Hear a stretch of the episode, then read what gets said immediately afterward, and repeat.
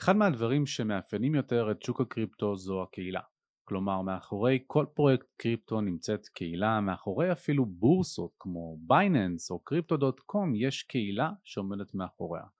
אז חשבתי שיהיה נכון להביא מישהו שבעיניי הוא אגב מודל לחיקוי, בר נעמני, המייסד של ידע שווה כסף, קהילת הפייסבוק הגדולה ביותר שעוסקת בפיננסים עם יותר מ-160 אלף חברים, עם פודקאסט ויוטיוב וכמובן הרבה דברים נוספים ורציתי לדבר עם בר על שני דברים מרכזיים. הדבר הראשון זה הרקע שלו בקהילה, מה זה אומר להרים את קהילת ידע שווה כסף, מה הסיבות שהוא עשה את זה מלכתחילה ואיך הוא רואה בתור מישהו שעוסק בקריפטו גם, שמתעסק קצת בקריפטו, את החיבור של הקהילות בין העולמות הללו. והדבר השני זה שמכיוון שבר משקיע מגיל 17 אז הוא למד המון לאורך הדרך, הוא עשה הרבה מאוד טעויות שבין היתר גם אותנו משתף את הקביעות שלו ורציתי לשמוע איך הוא תופס את ההשקעה בקריפטו, מה הסייקל שהוא עבר, איך הוא משלב את זה בתיק ההשקעות שלו ומה הסנטימנט שהוא מרגיש מחברי קהילת ידע שווה כסף ביחס לעולמות הקריפטו. אני רוצה להזכיר ששום דבר שבר ואני אומרים לא יכול ולא צריך לשמש לכם כהמלצה לפעולה או כייעוץ השקעות. אני לא יועץ השקעות, גם אני גם בר מחזיקים במטבעות דיגיטליים בהשקעות מסורתיות ובמילים אחרות תהיו ילדים גדולים ותעשו את המחקר שלכם עבור עצמכם. אם אתם רוצים לצרוך עוד תכנים על מטבעות דיגיטליים או הכשרות מקצועיות על העולם הזה אתם מוזמנים להיכנס ל-cryptojungle.co.il או כמובן לכל הכישורים שנמצאים לכם בתיאור הפרק ועכשיו קבלו את בר.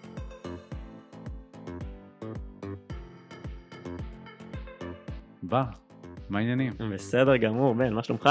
מצוין, מצוין, איזה כיף שאתה פה, באמת, אה, אתה ואני מכירים הרבה מאוד זמן כבר מעולמות אה, מנהלי הקהילות, שזה חלק מרכזי מהסיבה שאתה גם כאן, אה, ואתה בן 26 אמרת, נכון? 28. 28. כמעט. אוקיי, אז, אז כאילו תמיד מדברים איתי אנשים די מבוגרים ואומרים לי מה אתה רק בן 32 ו- ואיך uh, הקמת את מדברים קריפטו, את קריפטו ג'אנגל, הגעת לזה? אז uh, כיף שיש איתי שותפים להרגשה הזאת ואני ול- uh, משער שגם אתה מקבל הרבה מאוד מהמחמאות הללו.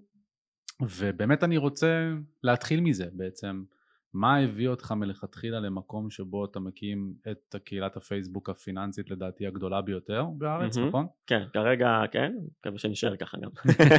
כן, אתם על הארגזים של אנשים, כמה יותר מ-160 אלף? אה, בקבוצה בפייסבוק 160 אלף, אבל בגלל זה אני אומר, זה לא קבוצת פייסבוק, זה קהילה, זה כבר מה שנקרא הרבה מעבר. כלומר, אתר אינטרנט ופודקאסט, ומפגשים אירועים פיזיים, וטיק טוק ואינסטגרם ויוטיוב, טלגרם, וואטסאפים, כל מקום עם נוכחות דיגיטלית.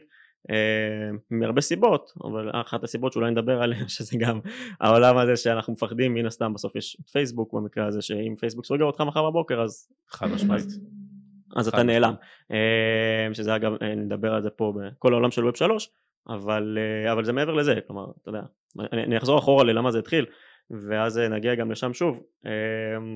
בגיל בוא נגיד 17 בערך התחלתי להשקיע כבר בשוק ההון בלי הרבה ידע מאית בערך פחות או יותר ממה שאני יודע היום אם אני אנסה לכמת את זה. קנית גיימסטופ בקיצור. אה, אה, לא אבל משהו דומה אחר אז שהיה נראה לי ובשפת שוק ההון ניסיתי לתפוס סכין נופלת ולמדתי מזה הרבה. הפסדתי כמה אז אה, אלפי דולרים 2,000-3,000 דולר אני כבר לא זוכר מה. זה היה גם בדולרים זה היה מטלוקס חברה ישראלית מלנוקס שאז הייתה נסחרת בבורסה בישראל ובאיזשהו מקום הפסיקה להסחר בישראל ולא ידעתי מה קורה. פשוט פחדתי שיקחו לי את המניות אמרתי רגע מה זה נסחרים? מפסיקים להסחר? מה קורה עם הכסף? ואני מתקשר לבנק וזה וזה. אמרו לי לא אל תדאג נעביר לך את הכסף את המניות לדולרים. אף אחד לא סיפר לי על העמלות וגזרו אותי בעמלות כי זה גם ככה לא הייתה פוזיציה מאוד מאוד גדולה ושילמתי הרבה כסף בעמלות בלי קשר בבנק מאוד יקר לסחור במיוחד שזה בדולרים במיוחד עם כל עמלות ההמרה. קיצור אה, אכלתי אותה שם בזה וגם ניסיתי אה, אתה יודע לתפוס סכין נופלת ראיתי שהם פעם היו גבוהים אמרתי אולי אני אקנה עכשיו הם ירדו קצת המשיכו לרדת עוד הרבה. אבל אה, למדתי מזה הרבה וזה דברים שאני משתדל גם להעביר בידע שווה כסף. אבל מגיל 17 אני משקיע למדתי מה שנקרא גם מה שאני חושב לפחות כמה שאני צנוע זה שידעתי שאני לא מבין וזה אגב סוג של לקחים שלמדתי אחר כך איך שהתחלתי להשקיע בקריפטו. הבנתי שאני לא מבין. אמ, זה כסף שכזה עבדתי חופש גדול ודברים כאלה לא סכומים מאוד מאוד גבוהים והבנתי מלכתחילה שאני יוצא מכל הנחה שזה שכר הלימוד. אז אני, אנחנו מדברים על לפני 11 שנה לא היה אולי היה פייסבוק אני פחות הייתי בפייסבוק אבל אה, לא היה איכשהו ללמוד באינטרנט, כלומר היה אינטרנט מן הסתם אבל זה לא היה מפותח כמו היום ולמדתי מספרים וקצת מאבא שלי שפה ושם שכר והמון המון כלכלה פיננסית, עיתונות, ביז פורטל גלובס, דה מרקר וכו' והרבה ניסוי וטעייה לבד ו... והבנתי שאני לא מבין ואמרתי טוב אני אעשה טעויות עכשיו שאני יודע מתישהו בעתיד אני אעשה כסף אז אני אדע אני כבר אבין מה אני עושה.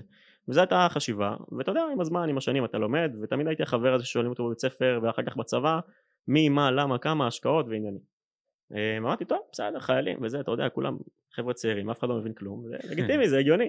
ואז אתה יוצא החוצה הייתי התעסקתי בסייבר באבטחת מידע עשיתי תואר כאילו תוך כדי צבא כמעט סיימתי אותו בצבא השתחררתי התחלתי לעבוד במייקרוסופט.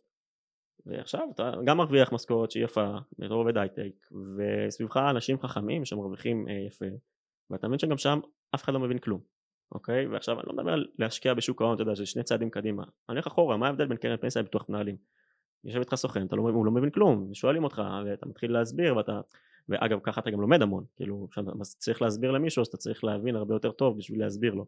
אה, אז שואלים אותך מה ההבדלים ועניינים ומה זה ימי חופשה וכמה מגיע לי ופיצויים ודברים כאלה שזה דברים אלמנטריים שכל אחד נתקל בהם ביטוח לאומי ומס הכנסה. ואתה מבין שיש בעיה ובאותה תקופה גם אה, שכרתי באמזון. היה לי חנות באמזון ועשיתי FBA מי שמכיר. אה, ובאותה תקופה למדתי המון על מסחר באמזון דרך קבוצות פייסבוק בארצות הברית קבוצות פייסבוק מאוד מאוד גדולות של עשרות מאות אלפי אנשים ואמרתי טוב מצד אחד יש בעיה מצד שני אה, אה, כאילו יש בעיה ומצד שני זה יש זה באיזה שנה? זה 2017 השתחררתי ב-2017 יולי 17 התחלתי לעבוד במייקרוסופט כאילו כמה שבועות אחרי ו... ושם אני מתחיל לחבר את הנקודות ומבין טוב יש בעיה אנשים לא מבינים כלום בכסף ומצד אחד ומצד שני יש פה משהו מטורף של קבוצות פייסבוק האלה שאני אישית למדתי מהם המון. אני חייב להגיד שאני ב... לפייסבוק הצטרפתי ל-2015 קצת מוזר אבל אני לא בן אדם של רשתות חברתיות. אין לי אינסטגרם משלי ואין לי טיק טוק משלי. אה, מי שיחפש אז אה, פייסבוק כן. פתחתי ב-2015 רק זה התחיל בשביל להיות עם חבר'ה מתגלית ומשם זה התקדם. אבל אמרתי טוב למדתי מזה כל כך הרבה יש פה משהו חזק ובמהלך הזמן גם אחר כך סגרתי את החנות באמזון אבל אמרתי טוב בוא יש פה משהו. אז לקח לי קצת זמן ובאוגוסט 18 פתחתי את הקבוצה זה היה נטו בקטע של שמע בוא נראה מי, מה קורה. כאילו כולם שואלים אותי על כסף אני לא מדבר על כסף. בוא נפתח קבוצה נצרף כמה חברים נתחיל לכתוב תוכן ונראה מה יהיה. כלומר זה היה ברמה הזאתי גם אז לא היו כל כך הרבה קבוצות פיננסיות. כלומר הייתה קבוצה אחת שאני לא זוכר את השם שלה כרגע אבל הם היו הכי גדולים איזה 12 אלף זה נשמע לי פסיכי כאילו הייתי אומר אמרתי אם מתישהו אני אהיה אתה יודע כמה אלפים זה נראה לי מטורף. כאילו באמת אני עכשיו אני פה ועשרה חברים אני זוכר שיום שישי אנחנו יושבים אצל חבר בצהריים אומר לי מה זה הוספת אותי ידע שווה כסף? כאילו, כן שמע לא יודע אוהב לדבר על כסף ונראה מה קורה עם זה מה אתה מתכוון לעשות מזה כסף? וזה אמרתי לו אין לי מושג כאילו בכנות לא יודע אם מתישהו נהיה חמשת אלפים אנשים ואולי נתאגד ונצליח להוציא איזה משהו יכול להיות. באמת זה היה ברמה הזאתי אמ, אתה יודע פשוט התחלתי כיוצר תוכן אתה מבין לליבי שהייתי פשוט מייצר תוכן מאוד מאוד בסיסי הקונספט היה בהתחלה פוסטים מאוד מאוד קצרים יחסית קצרים כי זה פייסבוק בסוף זה לא מאמרים זה לא חפירות. אמ, ואני אומר אם כבר אנשים בפייסבוק אז בואו כבר תלמדו משהו על הדרך ופשוט עם הזמן ראינו שיש לזה פוטנציאל מטורף ובתחילת הדרך ממש הכרתי את שי בדיחי השותף שלי אמ, ואני כזה עושה פסט פורוורד כדי שלא ככה נגמור את כל הפודקאסט הזה אבל עם הזמן והייתה סוג של התפוצצות גם בקורונה שהצטרפו לקבוצה אלפי אנשים כל חודש 6,000, 7,000, 8,000 אנשים בחודש זה היה מטורף וואו. כן פסיכי לגמרי זה אומר ביום 200, 300, 400 כל יום כל יום. ועוד אז לא ממש היה אפשר לאשר אוטומטית או דברים כאלה אתה פשוט צריך להיכנס ולאשר ככה כאילו גם היה לי את זה גם כן במיוחד אצלך גם. אגב אפרופו זה אני ראיתי גם את ההתפתחות שלך בתחום של ניהול קהילה והכל שהוא בעיניי זה גם היה מטורף כן לא מדברים קריפטו הקמתי אותה בדצמבר 20 ותוך חמישה חודשים כבר היינו על 25 אלף. וואו התפוצצות הרבה יותר גדולה משלנו אגב. הייתי בשוק מוחלט. זה פסיכי אתה פשוט צריך שעה ביום בממוצע בערך בשביל רק לאשר ללחוץ ככה ואתה לא יכול אתה יודע אתה רוצה לסנן ולא להכניס בוטים לא להכניס פה אמ, אז אני אומר עשינו פייסט פורוורד והייתה התפוצצות בקורונה ולאט לאט בנינו את זה וגם הגענו להבנה שלא רוצים להסתמך רק על פייסבוק גם מהבחינה הזאת אבל גם מבחינה של תשמע בסוף פייסבוק הוא כלי אחלה הוא מגניב הוא טוב לדברים מסוימים אבל הוא מוגבל בדברים אחרים אמ, והתחלנו לתת תוכן גם בצורות אחרות אבל אני חושב שהבסיס והסוד ההצלחה במרכאות כן זה להיות בקשר ובקשב עם הקהילה, כלומר להבין מה הם רוצים, להבין מה הם צריכים, לשאול, לדבר גם עם אנשים בפרטי אחד על אחד וגם דיונים וגם סקרים וגם להבין מה הם רוצים ובערך כל הדברים שעשינו. תן לי דוגמה למשהו כזה, זאת אומרת, באיך אתה בעצם יוצר את המערכת היחסים הזאת, משמר אותה, שואל אותה, כל הדברים האלה. אני אתן דוגמה בעיקר מההתחלה ודוגמה גם שהגיעה בכלל מחשש, אני אתן, אה, מה, אני אסביר למה אני מתכוון, פתחתי את הקבוצה ואז אתה אומר, טוב, מה קורה אם שואלים שאלה עכשיו ואני לא יודע לענות?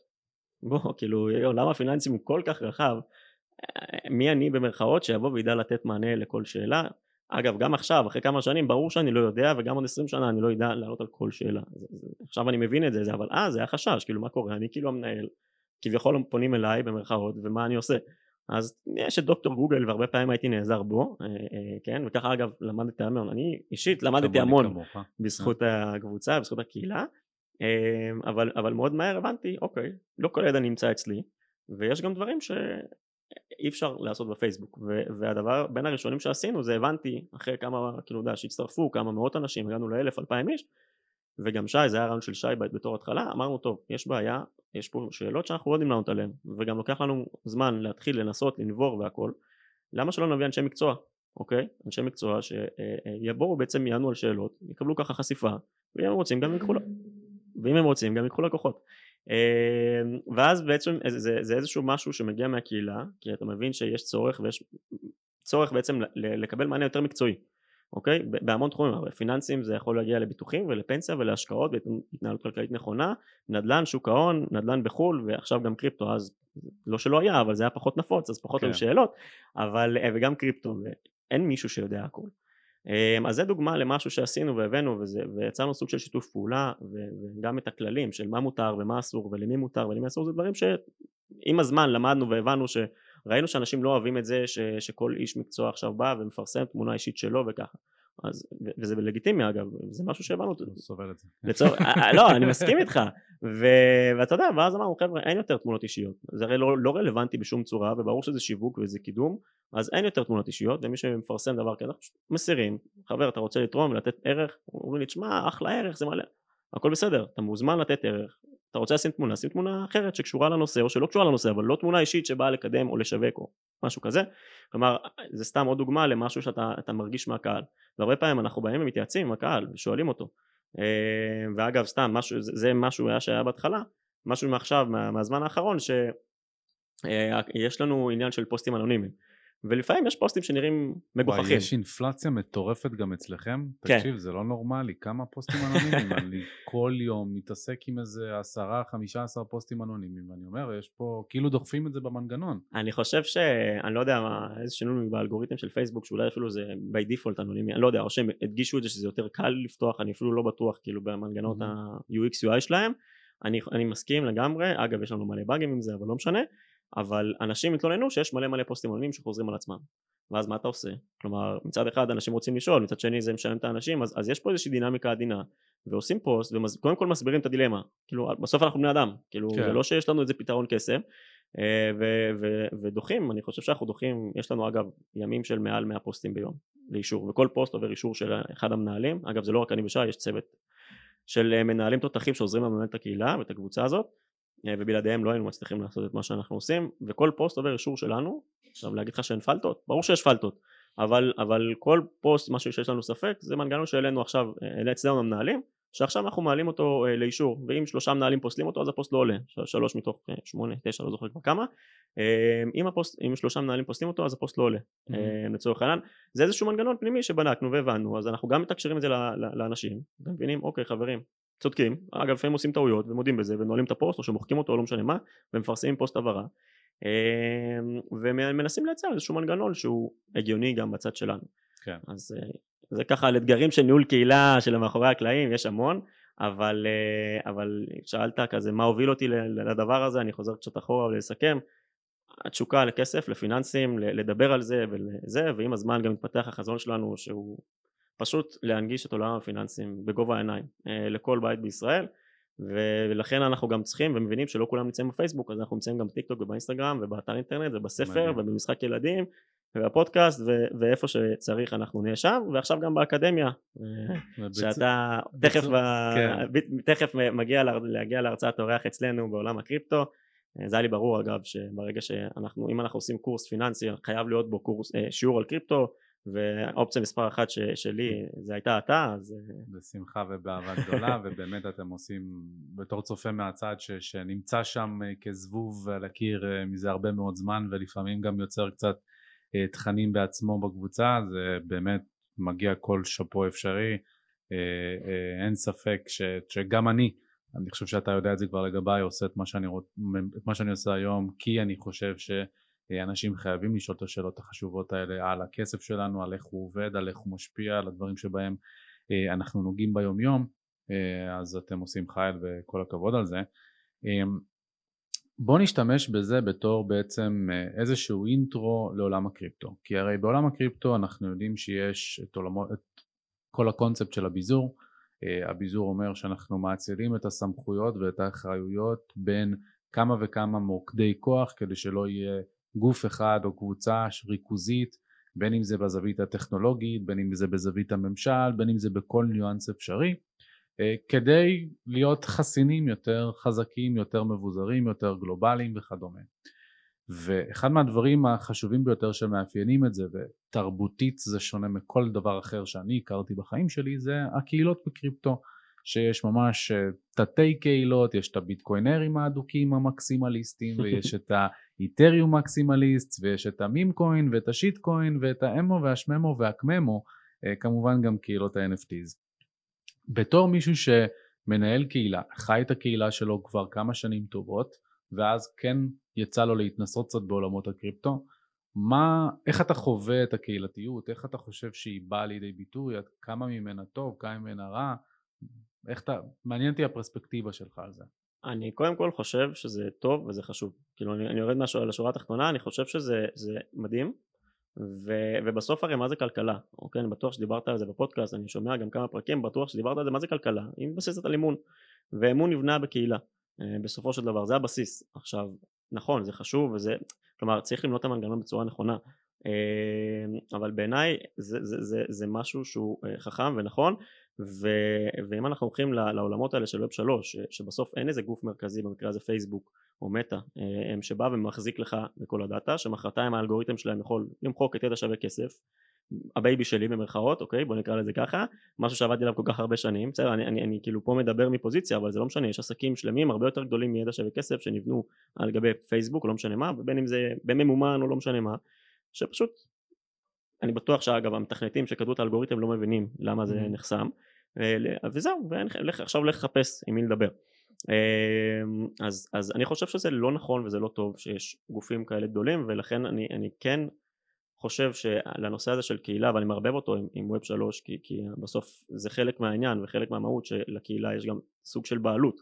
אמ, לחברי הקהילה סוג של בעלות על, על הקהילה הם יכולים להיות סוג של בעלות אה, לשלם על זה כסף אולי להרוויח מזה כסף גם בצורה כזאת או אחרת אה, תלוי כבר איך עושים את זה אבל אני חושב שזה קונספט טוב וחשוב ואני אני לא, לא רוצה להגיד סתם יודע לשם העולם הולך כי אני באמת לא יודע ונבואה ניתנה לשוטים אבל אני חושב שזה יהיה חלק מאוד מאוד מרכזי. אמ, גם כי בסוף שוב זה, זה קצת אולי היבט טיפה יותר אחר טכנולוגי כי בסוף העולם הולך להיות הרבה הרבה יותר טכנולוגי והשייכות הזאת לקבוצה גם אם היא לא היא וירטואלית אגב היא יותר מתחייבת להיות פיזית בעיניי היא חשובה. בסוף אנחנו כבני אדם אוהבים להשתייך לקבוצה מסוימת. אני בתור חובב ספורט אוהד הפועל אולי זה לא גאווה מאוד מאוד גדולה כרגע אבל, אה, אבל זה מה יש ועם זה אנחנו ננצח מה שנקרא. גם בתקופות קשות אנחנו לפחות לא... לפחות לא ירדתם ליגה. לפחות לא ירדנו ליגה. כן בכדורסל אנחנו קצת, אה, קצת יותר טובים השנה הוא קצת יותר מתגאה מזה אבל כן לפחות לא ירדנו ליגה כן. אז אני אומר יש משהו בלהשתייך לקבוצה אוקיי? וגם בתור ילדים תמיד אתה רוצה להשתייך לקבוצה מסוימת וזה ואני חושב שקהילתיות נותנת מענה כזה ולכן זה כן קונספט חשוב שבעיניי ילך ויתפוס. אבל יש פה משהו חדש שנכנס. הרי אנחנו יודעים מה זה קהילה ובמיוחד אתה ואני בתור המנהלים ש, שחיים את המערכות יחסים ומקיימים את הדיונים וכדומה פה יש משהו שמצד אחד אנחנו יודעים לראות באמת את הדברים החיוביים בו את השייכות את המחויבות שמגיעה עם להיות מחזיק של טוקן ממשל לצורך העניין שזה אומר שיש לך באמת מעין בעלות או מעין שותפות בפרויקט, בסטארט-אפ, בקולקציה, במה שזה לא יהיה, ומנגד יש כאן גם פוטנציאל מאוד גדול שאנחנו רואים אותו קורה בצורה די שוטפת בתעשייה לעיוות של, שנשען על מבנה תמריצים כלכלי. כי הרי האם זו באמת לצורך העניין קהילה כשמשלמים לך כסף לקחת בה חלק, כשמשלמים לך כסף להזמין אליה אנשים כדי בעצם ליצור מבנה תמריצים שנועד לנפח את גודל הקהילה כדי בין אם זה בכוונה ובין אם זה כי באמת רוצים ליצור איזשהו מצג שיש קהילה שחיה.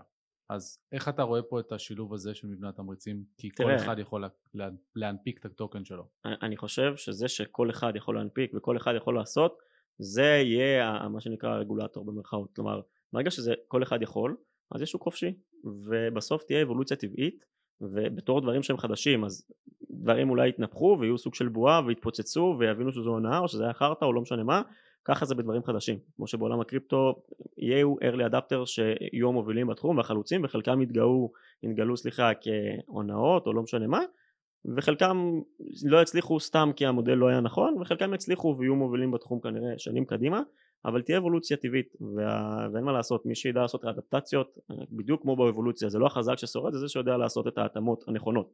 ושוב אני לא חושב שיש דרך אחרת. וזו דרך הנכונה אגב שדווקא אלה שידעו לעשות את ההתאמות הנכונות ודווקא אלה שייתנו את הערך האמיתי בסוף זה שייתן את הערך הכי טוב ויצליח לג'נגל בין ה... מצד אחד כן אתה רוצה להרוויח כסף וגם אנחנו בתור ידע שווה כסף מרוויחים כסף אנחנו מתפרנסים מזה גם עכשיו וגם אתה מתפרנס מזה וזה סופר לגיטימי ואני חושב שגם הקהל אולי בהתחלה לא אבל גם עכשיו הוא מבין את זה כי כשאתה משקיע כל כך הרבה שעות וכל כך הרבה זמן כמו שכל אחד הולך לעבודה אז גם אתה צריך להתפרנס מזה וזה סופר לגיטימי.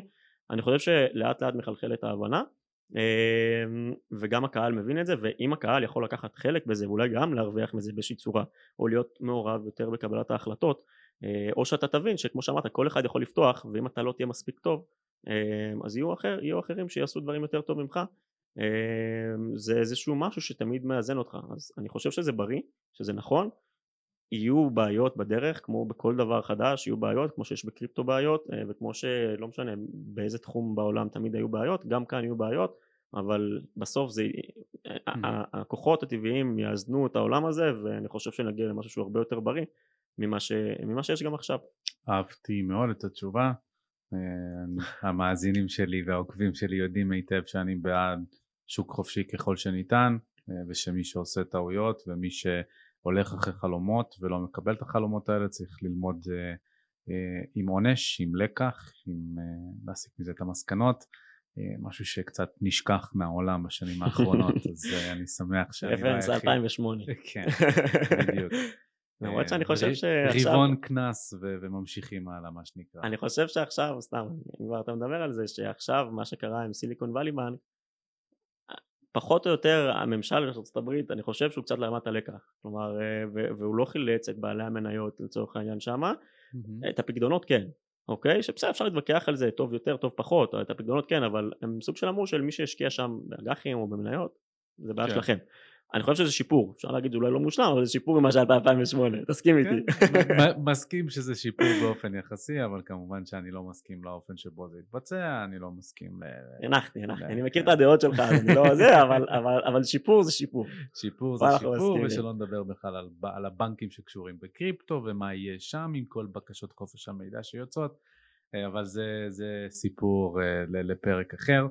אני רוצה לעשות קצת זום אאוט ובאמת uh, להתחיל לשלב פה את הקריפטו כחלק מפילוסופיית השקעה יותר כללית. באופן כללי בדרך כלל שאני מתאר את ה... למה לקנות קריפטו יש כמה סיבות לעשות את זה, יש את מי שירצה לבוא ולומר המערכת שלנו עובדת ממש טוב, הכל טוב איתה, אבל אני ארצה לקנות ביטוח למקרה שאני טועה למרות שאני חושב שביטקוין זה הונאה לצורך העניין, אני אקנה ממנו uh, חצי אחוז מההון שלי כדי שיהיה לי ביטוח אם אני טועה, יהיה את אלה שירצו להסתכל על זה יותר בתור חיסכון שממש קונים בצורה שוטפת בהוראת קבע או משהו מהסגנון הזה, יש את אלה שמשקיעים כי הם מאמינים שיש פה פוטנציאל להתפתחות אפקט הרשת ולהתפתחות טכנולוגית מוניטרית משמעותית שתמשיך לגדול ויש את אלה שהם כבר אידיאולוגים במובן מסוים כמוני, שלקחו את זה צעד קדימה כבר כאורח חיים, משתמשים בביטקוין איפה שהם יכולים, בין אם זה בארגנטינה, טורקיה במדינות האלה, ובין אם זה אה, במציאות שלנו. עכשיו, זה אחד מהדברים, מה שתיארתי עכשיו, שקשה לאנשים לעכל, כי הם מכירים השקעה, אז הם אומרים, בסדר, אני משקיע, אני פשוט קונה.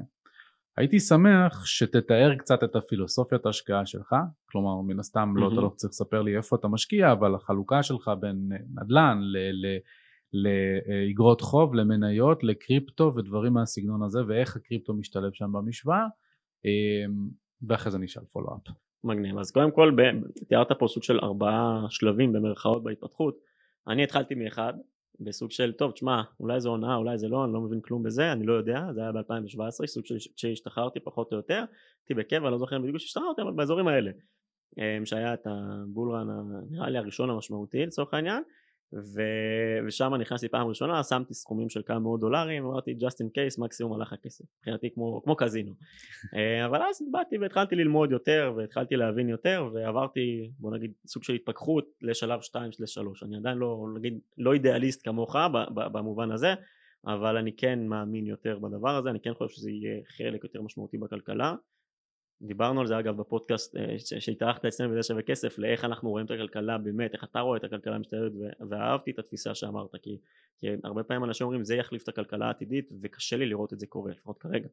אבל במבנה הנוכחי יכול להיות שדברים השתנו אני לא יודע אבל כשתיארת את זה כסוג של משהו שהוא כסוג של רגולטור כמשהו שנמצא לצד הכלכלה ואיזשהו מקום שנותן בלנס ואיזון אני הרבה יותר יכול להתחבר לדבר הזה אה, ובאופן כללי אני כן חושב שזה יתפוס נתח יותר מרכזי. בכנות לא יודע להגיד בדיוק איך ולא יודע אם זה יהיה המטבעות האלה או האחרים אה, ובגלל זה כן קצת חשוב לפזר. אני בנושא בעולם של שוק ההון שהוא הרבה יותר מפותח מעולמת הקריפטו כן חשוב לפזר. פה קצת יותר קשה לפזר. אני לא יכול לקנות אה, נייר ערך או לא משנה מה שבא וקונה לי 100 מטבעות ביחד או 20 מטבעות ביחד. צריך לעשות את זה ידנית וזה אז קצת בעייתי וקצת יותר מחקר וקצת פה וקצת שם. אבל אה, אז, אז אני עברתי משלב אחד של בוא נגיד לקחתי את זה בתור הימור אמרתי יאללה just in case ואגב בסוף אה, כן זה מן הסתם הכפיל את עצמו פי כמה וכמה בסופו של דבר זה היה נחמד. אמ, ואז לקחתי ושיניתי והזזתי. אז זה ברמה הזאתי הפכתי ומאז השקעתי כמובן אה, אה, עוד כספים. לא ב-2017 ב-2019 20 פחות או יותר 21 וגם 22 אמ, בסכומים כאלה ואחרים זה לא משנה כרגע הסכומים אבל, אבל מתפיסה והבנה קצת יותר בוא נגיד רחבה וחזקה זה אני ברמה האישית שלי אה, ההתפתחות האישית שלי כבר אה, ובוא נגיד כחלק כנכס מהלוקציה באופן כללי אז קודם כל מי שמאזין ואני לא יודע באיזשהו שלב הוא נמצא בהתפתחות הפיננסית שלו כי אם הוא פה מאזין לפודקאסט שלך אז אני מניח שהוא נמצא בשלב יחסית מתקדם אה, אז אני אומר זה לא משנה מה אני חושב שבתור התחלה השלב הראשון הוא די הכרחי כלומר ברגע שאתה מבין טיפה את העולם הפיננסי ואתה מבין אחורה ואתה מבין שלא יודע שקל יכול להתרסק או דולר יכול להתרסק כן זה תרחיש קיצוני אולי. דולר יותר קיצוני משקל כי שקל גם אה, זה שקל כבר התרסק. כן אבל זה אה, תמיד מצחיק אנשים אגב באנקדוטה אני כאילו כשבהרצאות שלי אני שואל אנשים תגידו למה למה השקל נקרא השקל החדש? ואז אתה פשוט רואה את הפרצופים של האנשים כזה מסתכלים למעלה אומרים וואלה, הוא עלה פה על משהו.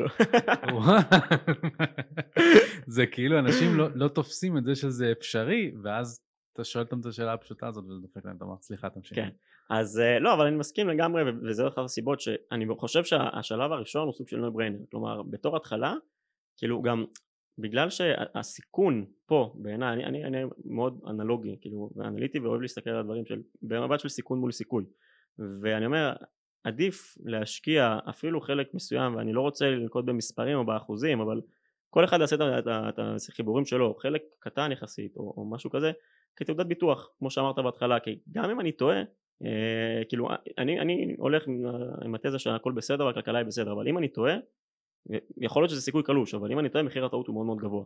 ולכן יש בו היגיון לבדח את עצמי ברמה מסוימת כמה זה רמה מסוימת כל אחד יבחר לעצמו. אני חושב שזה קל.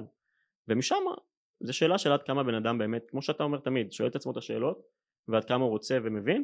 אמ, בלוקציה האישית שלי, אמרתי לך, אני באיזשהו, באיזשהו מקום בין רמה 2 ל-3, אני כן רואה אה, את הקריפטו באופן כללי, ואם נראה טיפה יותר אז ביטקוין ואיתריום, לא חושב שאני מפתיע פה מישהו. אמ, אישית אני קצת יותר אה, איתריום פן, סבבה? אני חושב שפחות כמוך, אה, ממה שאני ככה הצלחתי לחוש ממך. אה, בתכנים שאני עוקב אחריך אבל גם אה, ביטקוין כי אני חושב שהוא חשוב ואני חושב שהוא נמצא שם ואחרי שאתה נמצא עשר דקות בעולם הזה אתה מבין שיש מקום ליותר ממטבע אחד אמ, כי השימושים הם שונים וזה לא בהכרח מטבע כמו שאנחנו מכירים אותו בעולמות המפיאט אלא גם יש שימושים נוספים אחרים כפלטפורמה דיגיטלית כפלטפורמה טכנולוגית. אז אני לגמרי מסכים אני, אני אישית בתפיסה שלי כרגע חושב שזה אמור להיות שוב זה, זה מאוד משתנה בין אדם לאדם. אני גם אתה יודע אני בן אדם צעיר אני בן אדם שגם מרוויח באופן יחסי בסדר אה, בסדר פלוס לא משנה כרגע אבל אני רואה את זה כמשהו שמשתלב בתיק שלי כי התיק שלי באופן כללי מותח סיכון. כלומר יש לי גם נדל"ן בחו"ל וגם שוק ההון שרובו ככולו במניות בין אם זה קרנות השתלמות ופנסיה ובין אם זה התיק האישי שלי. אמ, ו... את, את הפנסיה סתם מעניין אותי אתה מנהל ב-IRA או שאתה בקרן רגילה? לא אני בכנות קודם כל צריך לעמוד בתנאי מסוימים, תנאי רף מסוימים בכנות אני חושב שוב תלוי מי תלוי מה עבורי כרגע זה אובר אופטימיזציה כלומר זה לא שווה לי ההתעסקות לא שווה לי את, ה, את הפיפסים האלה mm-hmm. הזמן שלי שווה לי יותר במקומות אחרים אבל זה אני, אתה יודע, כל אחד שיחשוב אה, זה, מספיק, אתה יודע, שחודש חודשיים לא הספקת להתנהל עם זה ופספסת או איזה משהו כזה, זה בעיניי לא שווה את ההתעסקות. אה, מה גם שספציפית בקרנות השתלמות, לא בפנסיה, אבל בקרנות השתלמות, החברות לא מאוד אוהבות את זה. וסתם עכשיו אני לא אגיד שמות אבל חברות מעלות את הדמי ניהול וזה כבר לא זול כל כך וגם אם זה קצת יותר זול אז יש זה לא שווה את ההתעסקות בעיניי, בקיצור, שורה mm-hmm. תחתונה, והרבה בעיות תפעוליות ספציפית עם, IRA, אמ, אז אני מושקע ב, ב, כאילו במסלולי מניות, אמ, מחכה מדד לרוב, שוב זה לא המלצה כמובן ולא ייעוץ ולא תחליף לייעוץ ואני לא בא לתת פה זה. אני גם אומר את זה בהתחלה. אה, סבבה, בסדר גמור. ואם אתם רוצים וצריכים לכו לאיש מקצוע או תבינו פשוט תקשיבו ותאזינו לפודקאסטים ותקראו באתר שלנו באתרים אחרים לא משנה מה תשאלו שאלות אה, ותבינו מה נכון עבורכם אבל אני אישית בגלל שאני מוטה סיכון אני אחזור אחורה אני מוטה סיכון ונדל"ן בחו"ל לצורך העניין זה השקעה בסיכון יחסית גבוה שאמור לתת גם תשואה. אבל אני נמצא בסיטואציה בחיים שאני יכול ומרשה לעצמי לקחת סיכונים. אה, בגלל שבסיטואציה הפיננסית שלי אני יכול להרשות לעצמי ואני חושב שזה נכון לעשות את זה כרגע מאשר בגיל 40 או 50 mm-hmm. תלוי מה תהיה הסיטואציה אבל כרגע זה ולכן החלק גם שלי בקריפטו אני חושב שהוא באופן יחסי גבוה למה שהייתי ממליץ במרכאות לרוב האנשים. כמובן אני לא ממליץ לאף אחד אבל בתפיסה כסוג של כלל כן. אצבע הייתי אומר קצת פחות ממני אני לא, אני לא נותן את המספרים שלי אבל אני בתפיסה שלי טיפה יותר ממה שהייתי אומר הנורמה כי אני גם לא רגיל במרכאות בתפיסה שלי בתפיסה שלי את הפיננסים. אז אז יש שתי שאלות שאני רוצה לשאול אחד באמת אמרת אני יותר מהנורמה אז יותר, בתור... לוקח יותר סיכון מהנורמה. כן כן אז בתור מישהו שבאמת מנהל את הקהילה הגדולה ביותר בישראל ובעצם יצא לו לאורך, במיוחד לשלוש השנים האחרונות, כן לקיים דיונים ולנהל דיונים שעוסקים בעולמות הקריפטו, בין אם זה בביטקוין ספציפי, בין אם זה במטבעות אחרים, בין אם זה עיסוק בשאלות על אה, הונאות ועל הדברים השליליים וגם על הדברים החיוביים. אה, מה הסנטימנט שאתה חש? זאת אומרת, אם אתה צריך לתת בעצם להיות השופר במרכאות של הקהילה שלך, אה, כי, כי אצלי לצורך העניין, אני, אצלי זה מאוד מוטה. מי שאצלי כבר בקהילה, מי שאצלי כבר מאזין או קורא באתר, כנראה כבר עשה איזושהי אינטראקציה ראשונה או שהצלחנו לסקרן אותו מספיק בשביל לעשות איזשהו אקסטרה צעד. אבל אני כן עד לדיונים שקורים בקהילות אחרות, לא חשוב שמות, אבל אה, אה, לא משנה, מישהו שעצבן אותי. אה, שניים אפילו. מקווה שזה לא אנחנו. אבל אה, אני רואה שבעצם יש עדיין הרבה מאוד סלידה ומעניין אותי מה אתה חש והאם חשת גם שינוי לאורך השנים. אז קודם כל אני חושב שזה מאוד מאוד משתנה ותלוי בסנטימנט בשוק הקריפטו. כלומר אם השוק הקריפטו הוא, הוא, הוא מה שנקרא חזק ועולה ושהביטקוין היה ב-60 פלוס אז אתה רואה שכולם כביכול בהתלהבות ופה ושם ו... ו... ועכשיו כשיש לא אגיד את זה הייתה ירידה ועכשיו דשדוש. עכשיו כל מי שהתלהב עכשיו כן הוא הפסיד ואז עכשיו בסוף זה, זה מראה לי כמה שהכל זה פסיכולוגי, פסיכולוגי. ו, וממש לא מזמן סיימתי לקרוא ספר שנקרא The Psychology of Money מורגן אאוסל אם אני לא יודע אם אני אומר את השם נכון סיכמתי את הפרק מי שרוצה בפודקאסט שלנו בזה של כסף אה, סיכמתי את הספר ו, ו, והוא אמר שם הוא פותח עם, עם, עם תובנה מאוד מעניינת. במאה המאה חמישים שנה האחרונות העולם מתפתח בהמון המון תחומים בין אם זה באיך אנחנו בונים בניינים ל, לרפואה לחקלאות לא משנה you name it. ותשאל את עצמך האם בן אדם מתנהל יותר נכון כלכלית במאה השנה האחרונות התשובה היא כנראה לא. כלומר בניהול הפיננסי של הכסף שלנו לא השתפרנו. ו- ו- ו- וזה בדיוק העניין הזה כלומר למה לא השתפרנו? כי בסוף לא יודע פיזיקה או מדעים זה, משהו מדויק. כלומר אתה מבין אתה מבין מה העובדות והולך איתה הלאה. ובניהול של הכסף זה לא מדע מדויק. בסוף זה, זה עניין רגשי הרבה פעמים או פסיכולוגי והרבה פעמים אנחנו מוטים מטעויות של דורות קודמים שבהם בעצמם לא ידעו ולא למדו על כסף ו- ואין מה לעשות רואים את זה גם בקריפטו במיוחד שקריפטו זה משהו שהוא חדש הוא, הוא, הוא בוא נגיד נקרא לזה מסוכן אבל זה, זה המון early adapters והמון אין מה לעשות טעויות והונאות שזה חלק מדברים חדשים. כן. ככה, ככה הדבר הזה עובד. אז אם אני אנסה לסכם אני, אני רואה גלים אני כן חושב שיש כאילו התבגרות אוקיי אבל, אה, אבל שוב זה משהו שאני גם רואה בפרספקטיבה של הקהילה שלי בדיוק כמו שאמרת אצלך זה עוד יותר זום אה, אין אז אצלי זה זום אאוט אחד אחורה כן. כי זה אנשים שמתעסקים בפיננסים שזה קצת יותר רחב. הם מסתכלים על קריפטו לצד שוק ההון וזה וכן כמובן שעדיין יש הרבה אנשים שאומרים שזה הונאה ופה ושם. אני חושב שהשיפט ואם פעם זה היה 90-10 אז היום זה 70-30 בסדר? סתם אני נותן קנה מידה כדי שיהיה זה קנה מידה מעניין כן. אמ, אני חושב ש, שעדיין הרוב יחשוב שזה שטות או גמורה או הונאה או משהו כזה אבל אני, אני גם רוצה לשים פה איזושהי כוכבית כי בסוף גם אני מסתכל בקהילה שלי מאיזושהי פרספקטיבה מסוימת בסוף 160 אלף איש זה הרבה אבל זה עדיין לא כל הציבור. בטח. אמ, כלומר רוב הציבור לצערי עדיין מסתכל על כסף עזוב קריפטו מסתכל על כסף בצורה כלומר לא שואל את השאלות הנכונות על כסף. אז אתה שואל הוא לא שואל אף שאלות על כסף בדיוק. אז הוא לא שואל שאלות על כסף. חוץ מאיפה הוא. חוץ מלמה אין לי מספיק. כן. אמ, וזה זה נגמר הם לא עושים בדרך כלל לצערי משהו אקטיבי בשביל שיהיה להם יותר בין אם זה לקצץ הוצאות להגדיל משהו להתחיל להתעניין איפה הכסף שלהם בכלל. אמ, אגב אתה אומר איפה הכסף גם את זה אנשים לא שואלים. כלומר איפה הפנסיה? אני בטוח בלי זה שרוב האוכלוסייה לא יודעת איפה הפנסיה שלהם כן. אוקיי? אמ, אז מה שאני בא להגיד גם אני מסתכל על זה מפרספקטיבה פריזמה מסוימת שאני מניח שבאוכלוסייה הרחבה זה, זה פחות טוב, כאילו התוצאות יהיו פחות טובות, כלומר אם הם לא יתעניינו בכסף אז כנראה שהם לא יתעניינו בקריפטי, זה סוג של כזה משליך, כנראה, שוב אני לא באמת יודע אבל... כן, תראה, יש שימושים אחרים, כן, בדרך כלל יש גם, אה, אולי אני קצת עושה הסקה אה, אולי לא נכונה, תגיד לי מה אתה חושב על זה, אבל בסופו של דבר עם כל העלייה בחוקי המזומן ש, שמנסים למנוע הון שחור, בדרך כלל ההון השחור אה, העסקים שעדיין פועלים בסקייל גבוה במזומן הם ככל הנראה אה, אותם אנשים שנאבקים על כל שקל נוסף אה, ולכן מאפשרים לעצמם להחליק קצת פחות חשבוניות ודברים מהסגנון הזה אז שם קריפטו יכול לפגוש אותם מכיוון אחר כי הם יחשבו שהם מצליחים לרמות את המערכת. זה לא יפליא אותי אני גם יודע על מקרים חלקם גם התפרסמו אבל בשאלה, בקונספט של הפסיכולוגיה של הכסף מה שגם מעניין זה לא רק מן הסתם ש, שזה מחסוריות שחוזרת על עצמה אלא שזה מתחבר למה שפתחנו איתו וזה העיסוק בשאלה של אמון שכלכלה היא אמון והכסף הוא אמון אה, אה, וגם הופך להזמנה שהיא לא off the record לפני שלחצנו play אלא on the record שתקשיב לפרק עם חנן שטיינארט על איך הפדרל רזרב נוצר אה, וזה גם כן יענה לך לכמה מהשאלות ללמה הכסף עובד באופן שבו הוא עובד ולמה אה, צריכים לשאול שאלות פשוטות כמו למה לעזאזל מעולם לא נערכה אף ביקורת על אף בנק מרכזי חשוב בעולם היום.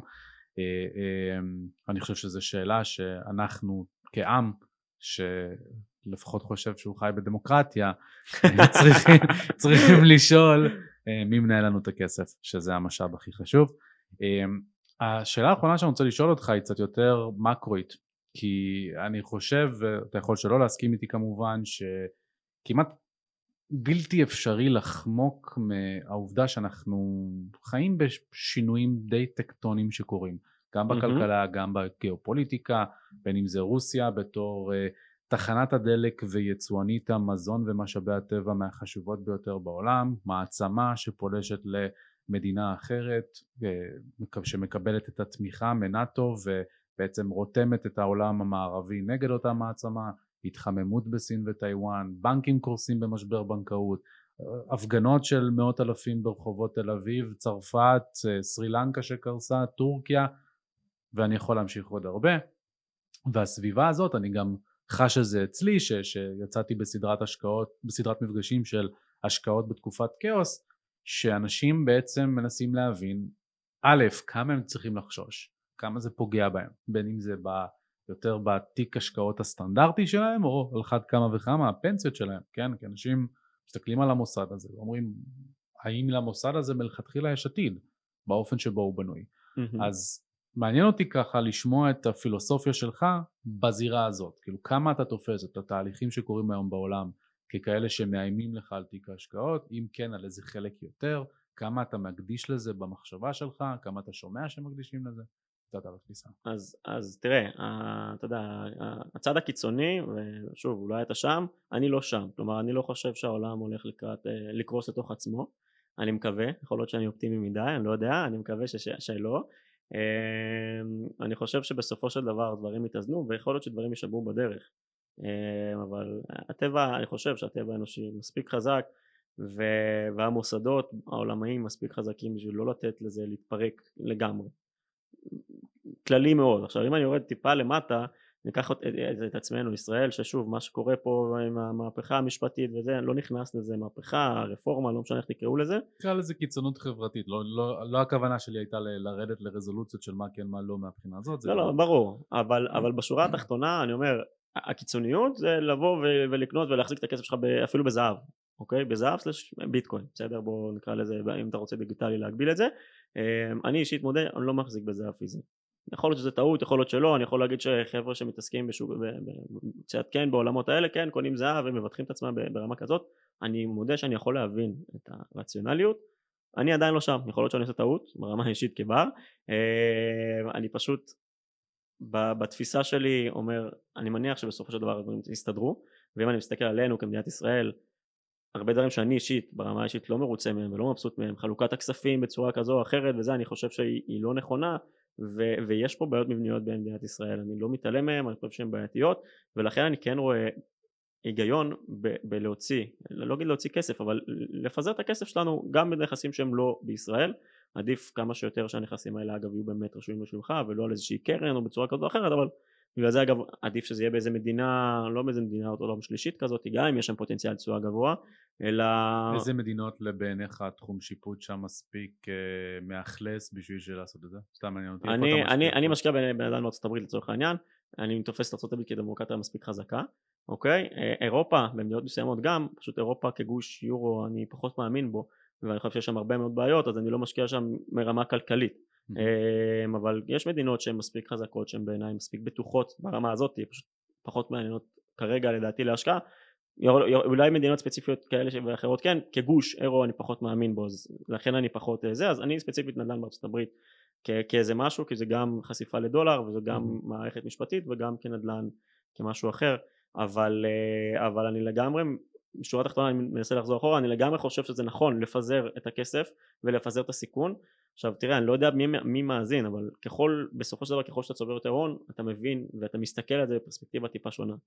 כאילו ואני שם איזה משפט שאני מאוד אוהב שאנשים עניים מסתכלים על ההחלטות שלהם מה, מה, תהיה ההשפעה שלהם לעוד שבוע ואנשים עשירים מסתכלים על ההשפעה של ההחלטות שלהם לעוד 20 שנה. אוקיי? וככל שיש לך הון יותר גדול אתה מבין את ההשלכות כלומר כשאין לך מה להפסיד ואתה חי ושורד את החודש אז, אז יותר קשה להסתכל בפרספקטיבה הזאת ואנחנו סוג של פריבילגים אני אומר בכנות שיכולים לבוא ולחשוב על הדברים האלה.